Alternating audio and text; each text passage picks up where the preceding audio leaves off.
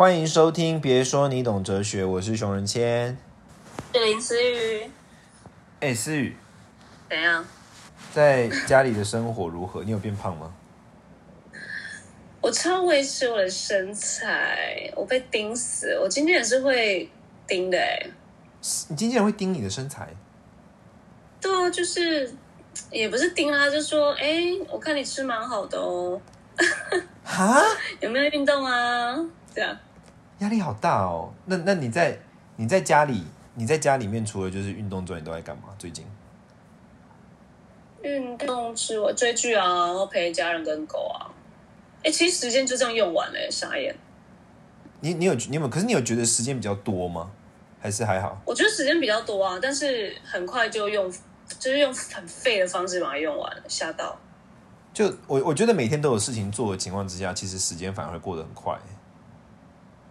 对啊，就其实我一直都觉得时间对我来说是非常非常不够，但我明明疫情期间是一定是很够用，但你就会知道，嗯，反正明天也是这样一天，可是所以你就又拖到明天，然后今天可能就就进度就不会很紧的那种感觉了。哦你可能比较不一样，我就是我就是身在水火之中啊！对啊，你根本，哦，每天都所以我忙觉得你跟忙的要你发疯根本没差，延长。我我疫情延不延期延延不延长哦，我就是已经已经放弃了，就是延长也好，不延就是关于那个就是这个现在第三级戒备延长也好，不延长也好，反正我就是事情太多。我也觉得，所以但你所以你你听到延长，你没有感觉，就是哦，反正我就继续做我的。是有一点觉得说，其实是有一点觉得说会有点担心吧，就是说因为担心其实不是自己啦，担心其实是因为就是之前我看过有一篇文章，一个人有一个好像不知道是学生还是工作人员，他在澳洲，他住澳洲，然后他说他们那边封城两个月或三个月的时候，你一开始好像觉得没什么，可是等到解封的时候，你就发现你原本喜欢的餐厅倒了，然后你喜欢去的酒吧也关了，这种。哦，哎，会耶，好像会，就是对啊，悲伤啊，悲伤。我我对这个是有点顾虑，就是想说，嗯，我想吃的东西会不会我我喜欢的店或者什么，好还好吗？或者是对啊，所以看到他们在那个，当他们看到他们出现在 Uber Eats 或是 Food Panda 上面的时候，就觉得比较安心，希望他们可以就是撑下去。哦，对，有人说就是，如果你不要让喜欢的餐厅倒，你你现在就是能赶快叫，就就尽量用行动支持。对啊，你真的会啊会啊那些素的吗？会，可是我觉得衍生出另外一个问题，你知道吗？就是我觉得衍生出来的问题就是，最近大家制造的垃圾一定超多，因为我我不知道我不知道你家那儿怎么样，可是台北这边啊，大家寄来的全部都是纸箱跟各式各样的盒子，然后就感觉每天都要丢好多的环保那种感觉，你就是每天拿到好多好多的，比如说今天可能吃的东西，然后你就拿到便当盒，然后又一个，但他为了不要让菜混在一起，他可能就会用。原本在餐厅里面可能就是一个大盘子，上面分成几区。他现在寄过来就要有一个盒子，然后旁边再一个小碗，然后再一个小碟子，就要分好多。然后瞬间就觉得就想到北极熊，就觉得北极熊要错赛了。哎、真的，因为我我哎、这个我真的有想过。我那个时候看的这些餐具，我有想说，现在这些环保人士怎么想？因为没办法两全其美啊。环保人士最近蛮安静的，可能摸不到款吧。就是有一些你知道正义魔人什么的，这时候真的要感觉就是会闭嘴，就觉得算了，防疫优先，大家都还是叫外送嘛，就是浪费垃圾嘛。我觉得对啊，因为可是没有办法，而且我我看到很多的，就是那个，我觉得最近外送员应该都蛮辛苦，我看到蛮多蛮多网络文章都在讲对对嗯然后对对对，很多的厂商都都会说啊，都会跟我，就是我比如说，因为我平常有时候工作可能要跟厂商联络或什么的，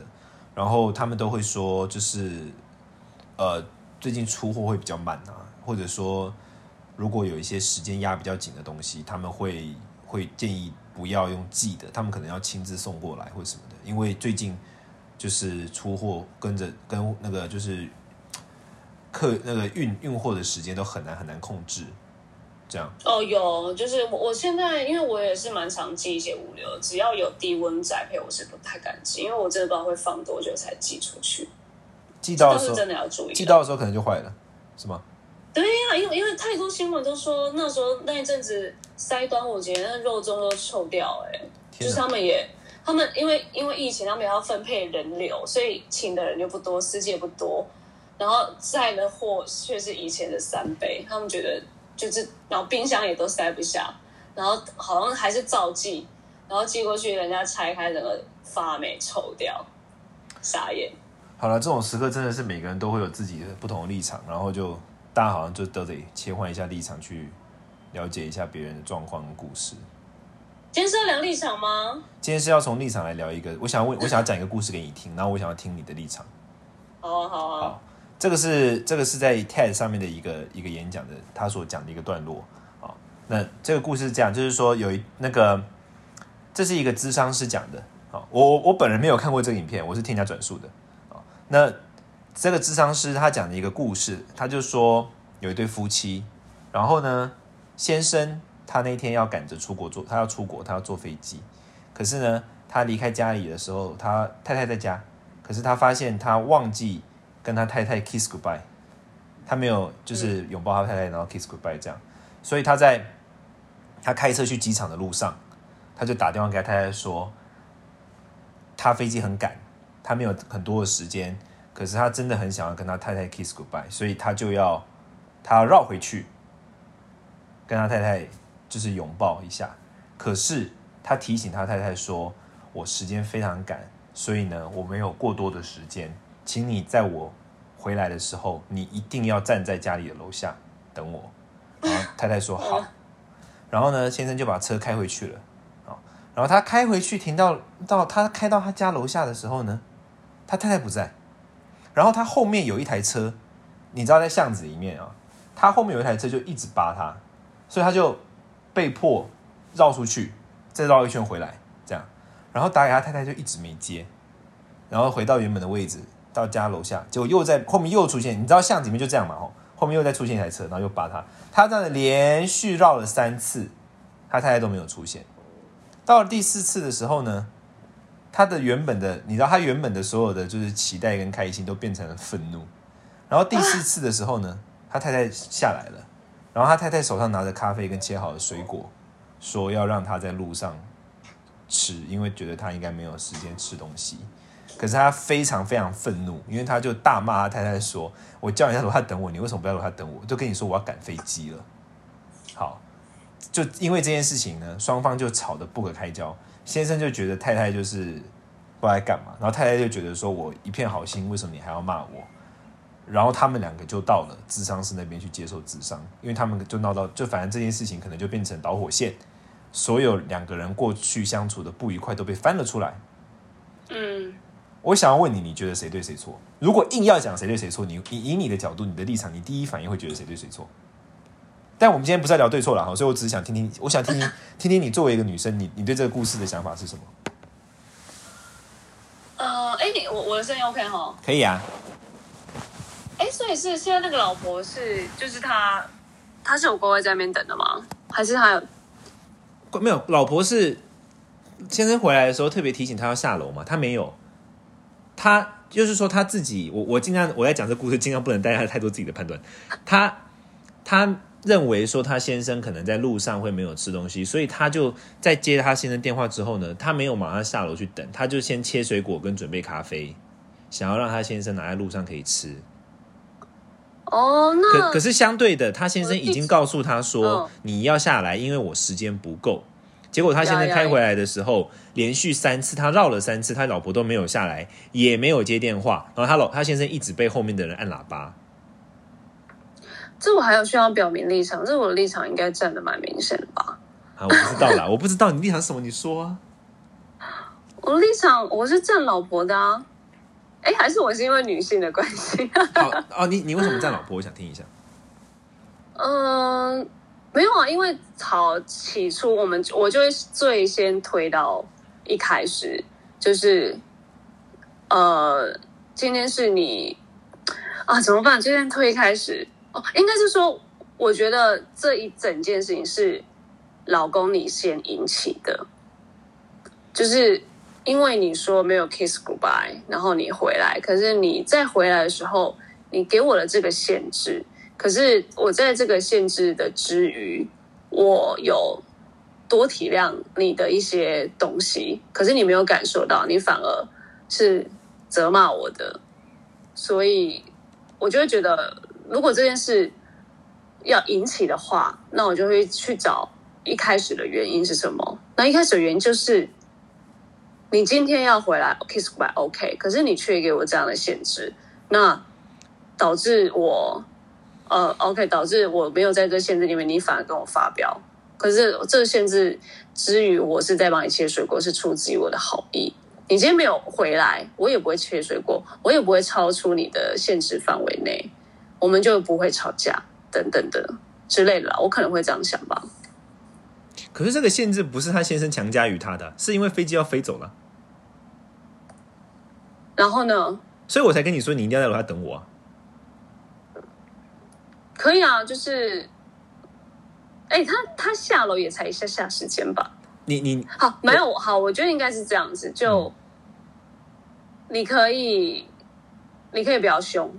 就是我觉得可以不用。对我跟你讲，我后来发现关键来了，女生都超级无敌纠结在男生凶这件事上面，对吧？Of course，哎，就是情绪上啊，我觉得情，我觉得你呃，为了同样一件事情说，哎呀，老婆，我不是叫你说什么什么的吗？好好好，这样，哎，这样还 OK。可是如果你只会用凶，就觉得，嗯，什么意思啊？好好好，那应该是情绪非常好，非常好。我我我觉得很快，我们很快就达到一个共识。我我接下我接我可是我现我接下来今天想要讲的重点，并不是要讲说谁对谁错，因为我觉得这种事情其实，当然我有我的立场了哈。可是我作为一个在传播哲学观念的人，我不应该把我在这件事，我有我的立场，你当然你一定很清很清楚知道我会怎么想，但是我不会把我的立场带入这件事。但是我想要讲一个点是。那个智商是他对针对是这个故事，他最后得出的结论，我觉得非常烂，烂到我真的觉得 Ted，我认真觉得 Ted 不应该邀请他去演讲。他的结论是什么呢？他的结论是说，哦男生看事情很女理性，女生看事情很感性，有时候双方要互相理解一点。比如说，他说男生看事情就是觉得我飞机要赶不上，这是一个理性的客观事实，可是忽略了女生的感性的为对方的付出，然后女生呢可能就想的是自己想要为对方付出的感性，可是却忽略了男生的理性赶飞机的客观事实，所以双方应该要互相呃包容跟理解对方的理性跟感性，要去平衡这样，这他得出的结论。蛮官方的啊，我觉得烂到我也。讲得出来。烂爆，所以我这边我真的觉得他不需要找智商师来，Google 小姐就可以给这种答案。你知道你知道关我别说你懂哲学就可以了。我跟我好，我跟你讲我的关键，我我对这件事情的关键解读是什么？你知道吗？我我对这件事情的关键解读是，我觉得会站在我我首先先讲一个点，这不是我的立场哈，但我先讲，我觉得一个点就是，我觉得会认为说男生在那个当下不应该有情绪的人，应该没有开过车。你知道开车在巷子里面被后面的人扒的那种感觉哎、吗？我哎、谢谢。你知道开在开车在巷子里面被人家扒的那种感觉是什么吗？就是你你在等一个人，然后你后面还一直被扒的那个感觉，超级无敌焦虑、欸嗯，这种感觉跟什么很像，你知道吗？这种感觉跟假如果如果假设用一个比较传统性别意识来讲这个事情，比如说如果女生在厨房里面做菜，然后厨房里面已经很热、很很火或什么的，然后老公还一直在那边催你说啊，我肚子好饿哦，什么时候要上菜的那种感很觉。逼啦。对，那我其实衍生出来想要讲的点是什么，你知道吗？我想要讲的点是，其实这个主题啊，我我觉得完全不是从理性跟感性的角度来切入，因为我看到好，我看到有人觉得，我看到有人分享这些的观念或者什么，但是我觉得这观念完全是错误的，关键点才不是理性跟感性的问题，从心理学来看这个问题是错误的一个切入点，应该要从脑科学来看这个问题。你知道人类啊，我我我听过一个很好笑的笑话，这我觉得是半事实，我个人就是这样。有一个笑话说，人类分成两种，有一类人呢，他手碰到方向盘的时候，他还是人类；可是另外一类人，他手碰到方向盘的时候，他就退化成了猴子。就是我，我觉得这件事情，我觉得这件事情从心理学来看是不对的，应该要从脑科学来看。哦，因为我讲一个例子，就是现在有一有一句大家都会开玩笑的话，就是有些人类分成两种，有一类人呢，当他的手碰到方向盘的时候，他还是人类；但另外一类人是，当他的手碰到方向盘的时候，他就变成了猴子。就你啊，但你这你知道这句话的什么意思？你知道吗？这句话就是人类在某种情况，盘的重要性。不是这句话的意思，其实是说人类的脑子是有分很多区块的。是啊，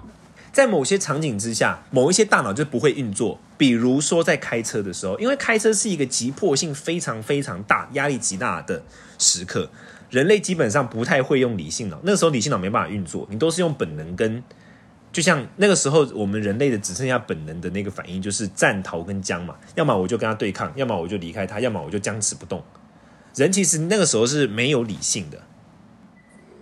嗯，哎、好像真的只有你们懂哎、这个再这个再加上另外一个点就是什么？你看到、她那个她的老公在赶飞机，赶飞机已经是一个压力极大的事了，对吧？然后呢，他又开车，然后他后面又被人家扒，这全部东西加起来，他在那个当下就不是一个理性人类啊，他就是一个退化成猴子的生物啊。他要冲脑了啦，冲血脑，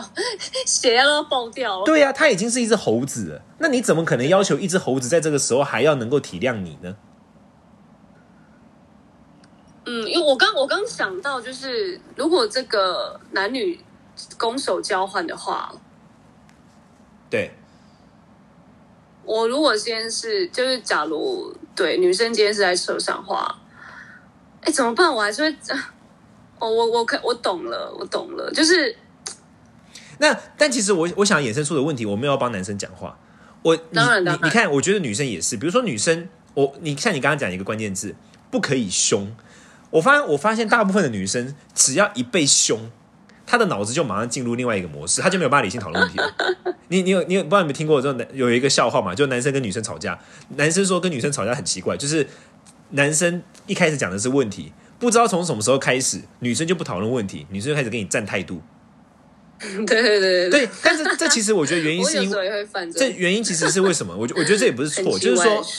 这是因为女生她可能的大脑的设定之下，当她被凶的时候，她也就开始进入另外一个模式，他就变成也不是一个正常人类的理性人类在思考，他就被他的大脑里面的情绪中枢就被激发了。所以换句话说，那一个在开车然后非常焦虑的老公，他那个时候不是一个理性人类，他那时候是本能中枢在运作，然后被凶了之后的老婆，她也不是理性人类，她只剩下情绪中枢在运作。嗯，所以其实关键点根本不是理性跟感性，而是第一个要理解到别人在某些时刻可能是处在非理性的本能中枢状态，另外一个是尽量不要去激起别人的中枢，就这样啊。嗯嗯，好像是哎，没有我我刚刚是就是突然觉得哦，我今天如果是就是角色互换，我我还还是会站女生比，就是我我还我也会说没有啊，这本来就是会凶的啊，反正我都在车上啊，情绪，我想说我老公会不会就是可不可以什么多想一点啊，什么被逼耶、什么的，哎，好像把女生放进去开车这个角色，就就就一切就合理，就是不是男女生，是你把自己好像放在，因为我我觉得好像会自己带入，就是呃，我今天是女生，然后好，我我我今天是送水果的那一个，可是我今天是女生，然后如果我是坐在车上那个，好，我今天不是男女，就是今天你你要把自己好像放在那个地方，可能真的才会懂那时候的情绪到底是什么。对啊，对啊，但是但是我的意思是说，呃，因因为像这种事情其实蛮常发生的，就是都会发生在各种地方。我我逼了急之后，对对我，我觉得这个是比他这个是一个比较比较简单的例子，可是这种状况是会无限的发生在很多地方啊，比如说可能呃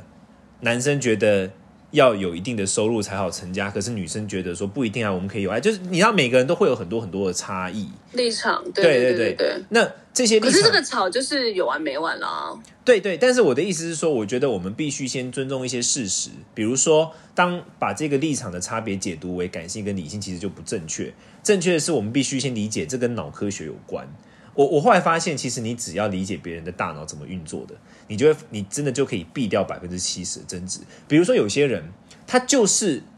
不能被某，他就是不能听到某些话，一旦听到那些话呢，他整个人理性就会关掉，他大脑就会进入战争状态。嗯，用脑去判对，比如比如说像，哦用脑，比如说像像我好了，我是一个非常不能接受人家给我，就是呃，比如说我们不能接受人家给我给笑，就你跟我说你做得到，结果后来长出来的东西不一样的时候，我就会非常愤怒。然后这个就像是有点像是我的那个触发点，它就会把我的脑中理性的部分关掉，我就会直接进入战争状态，我就会直接把你痛骂一顿，因为我就会觉得你到底有什么毛病？你为什么你为什么说到你为什么当初这样说，就你现在做不到，还在那边给我真笑诶、就是你看，这就是我的，呃，怎么讲？就是说，当这个东西出来的时候，它就会激发我的理性脑没办法运作，我只剩下根本中枢可以，就是本能性的中枢可以运作。每个人一定会有这种时刻，有些人他可能是只要被人家批评，他就会进入本能中枢；有些人像你刚刚讲的被凶，他就会呃没办法理性思考，他就进入本能中枢。每个人都有，那怎么去摸到摸透到自己的爱的人或另外一半的中枢长什么样子？怎么会被激发，以及怎么避免？我觉得这超重要。这个时候你才能够真的理解说，哦，他不是故意的，他现在就是没办法运作。OK，你是说，假如我我们今天是用呃，不是用理性感性来分，是用哦，OK，我理解每一个人大脑的构造，他碰到什么什么，他这是他的点什么什么的，所以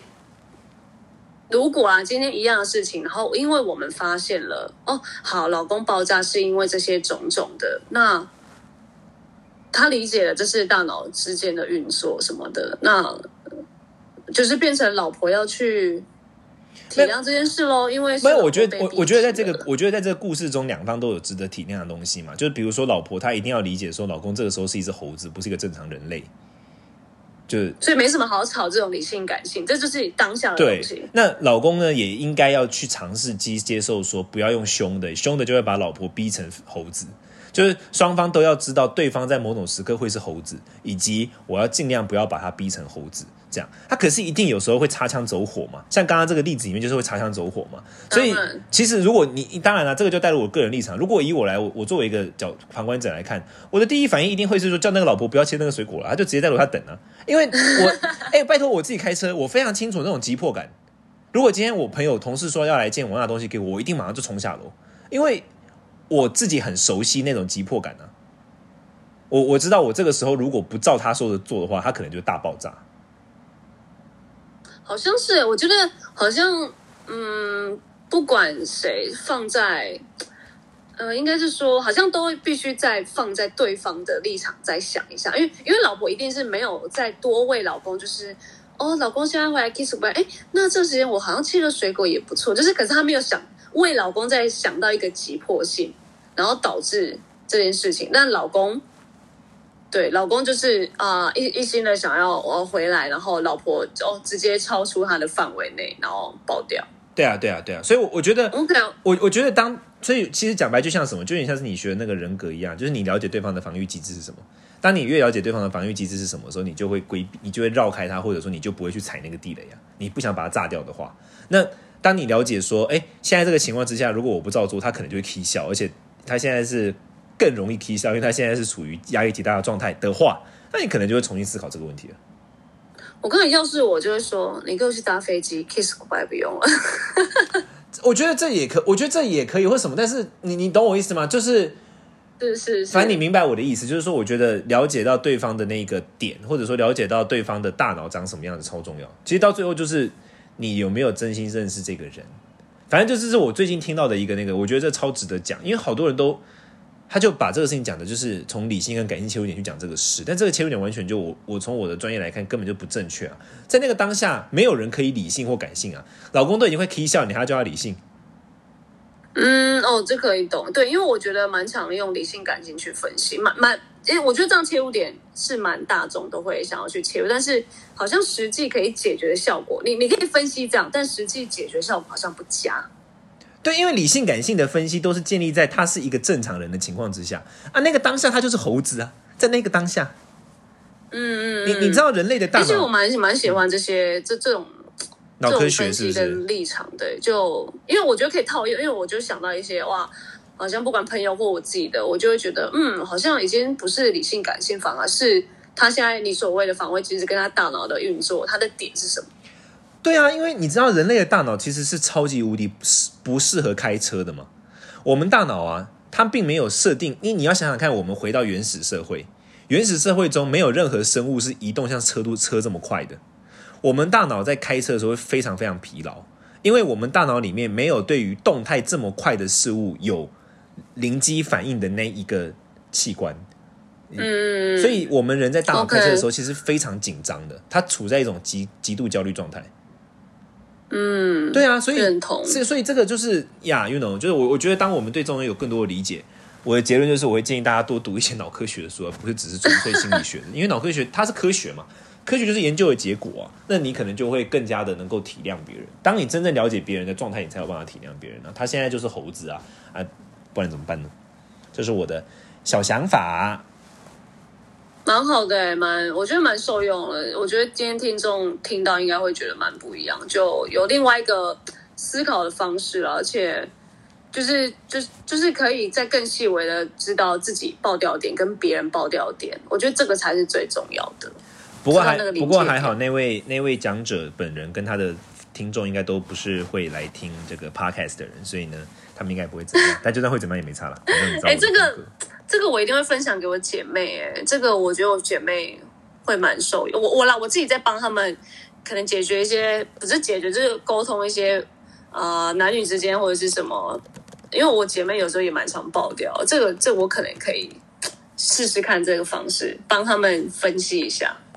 哦我真的觉得，我真的觉得这超重要。而且，比如说你，我像我刚刚讲的嘛，你一旦理解说，你你一旦理解说这跟脑科学有关，我觉得脑科学很重要。那你一旦理解脑科学这一趴，比如说像女生啊，女生可能就是男生可能就是也理解女生就是怎么样都不能被凶，女生一旦被凶，她就会进入猴子。那男生可能在某种情况之下，只要怎么样，他就会变成猴子。那大家互相尊重对方是个人嘛，我们没有想要把我们的伴侣变成猴子嘛，那你就尽量绕开那个会炸到他的东西，那才有办法有真的有效的沟通啊。这个时候才有办法讨论理性跟感性啊。要讨论理性跟感性，必须是两个都是一个正常的人类的情况之下才有办法讨论嘛。啊，你把对方逼成一只猴子，你是要怎么跟他讨论理性感性？就类似这个概念。嗯，说的没。所以像我就跟熊仁谦知道彼此的点，我们就都是人类在录 p o c a s t 不是猴子。哦，我的点超多，超可怕。好啦，谢谢大家的这个聆听。然后，哎，我们是等到那个思雨，我们等到等到那个解封之后，我们有要那个安排有什么来宾计划吗？我上次听你讲，当然要啊！是一百集过后就，我觉得就需要，就是可能七八月要来个大来宾了。好，啊好，好，我们可可以以安排。好啦，如果大家有想要谁来跟我们聊，也可以留言给我们分享，可以吧？哎、真的、哎就是不管呃专业的可能专业也可以，任何都可以啊，专业可以啊，艺人朋友都可以，好不好？好啦，谢谢大家听，下次听，拜拜拜。